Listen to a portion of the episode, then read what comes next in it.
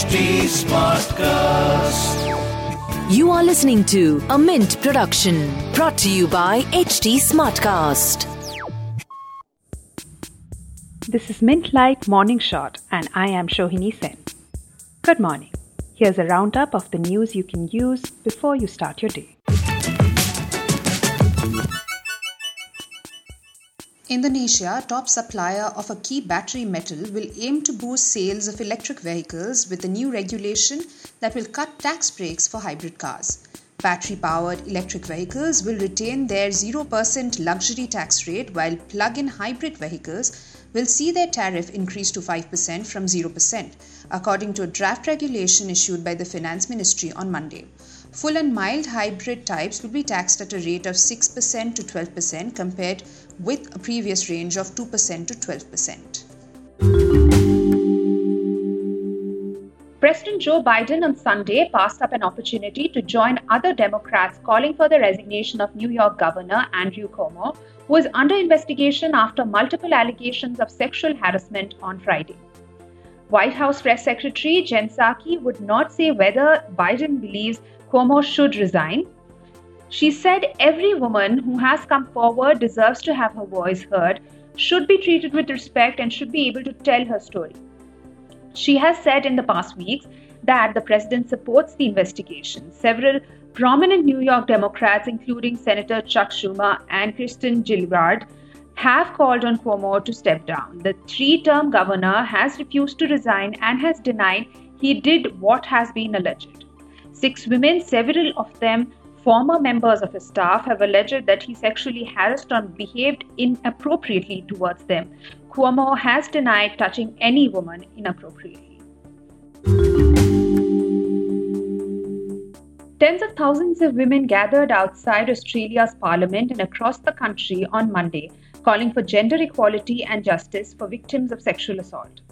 The March 14th justice rallies were spurred by a recent wave of allegations of sexual abuse, discrimination, and misconduct in some of Australia's highest political offices. According to Reuters, women wore black to signal strength and mourning and chanted, We will not be silenced.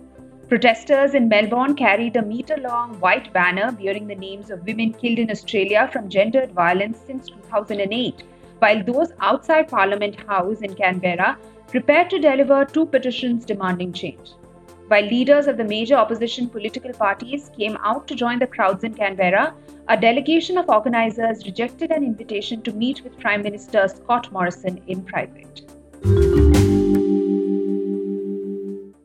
Companies have had to innovate during the pandemic, not just to reach targets, but also to reskill their own talent. In the recently released Future of Learning in the Wake of COVID 19 report, Deloitte India has focused on change in work culture and resulting shift in upskilling initiatives by different organizations to train new and existing talent. According to the report, about 47% organizations are interested in strengthening their LMS by integrating them with other systems and processes. Deloitte believes that highly contextualized content libraries will help the vendor content platforms which are increasingly providing customized Netflix style libraries. About 44% respondents want to invest in them in the near future as well. Also, 27% of the organizations surveyed expressed interest to invest further in shared drives to further strengthen their knowledge management infrastructure. Taiwan's de facto embassy in Myanmar has advised Taiwanese companies operating in the country to fly the island's flag and hang signs stating they are from Taiwan to avoid being confused with China after Chinese finance factories were set ablaze.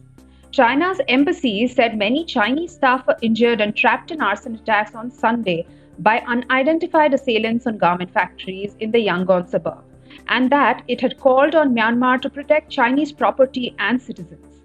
China is viewed as being supportive of the military junta that took power in Myanmar overthrowing the elected government of Aung San Suu Kyi. Taiwan is home to a large Sino Burmese population and there are close cultural and business links. Taiwan's foreign ministry said on Monday only one Taiwanese company was caught up in the violence, with 10 of its citizens trapped inside the premises, though they were safe. Hundreds of previously unreported releases of raw sewage into UK rivers have been detected thanks to artificial intelligence, researchers say. Scientists identified 926 spill events from two wastewater treatment plants over an 11 year period by employing machine learning. The UK Environment Agency said it was impressed by the accuracy of the approach.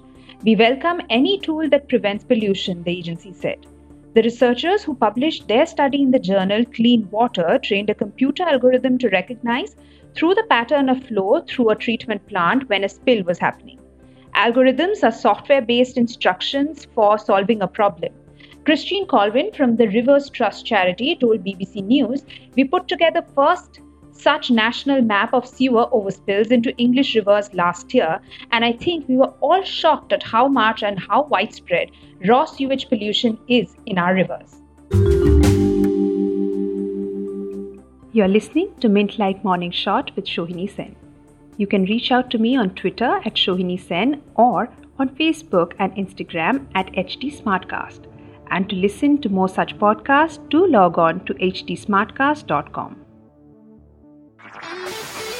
This was a Mint production brought to you by HT Smartcast. HT Smartcast.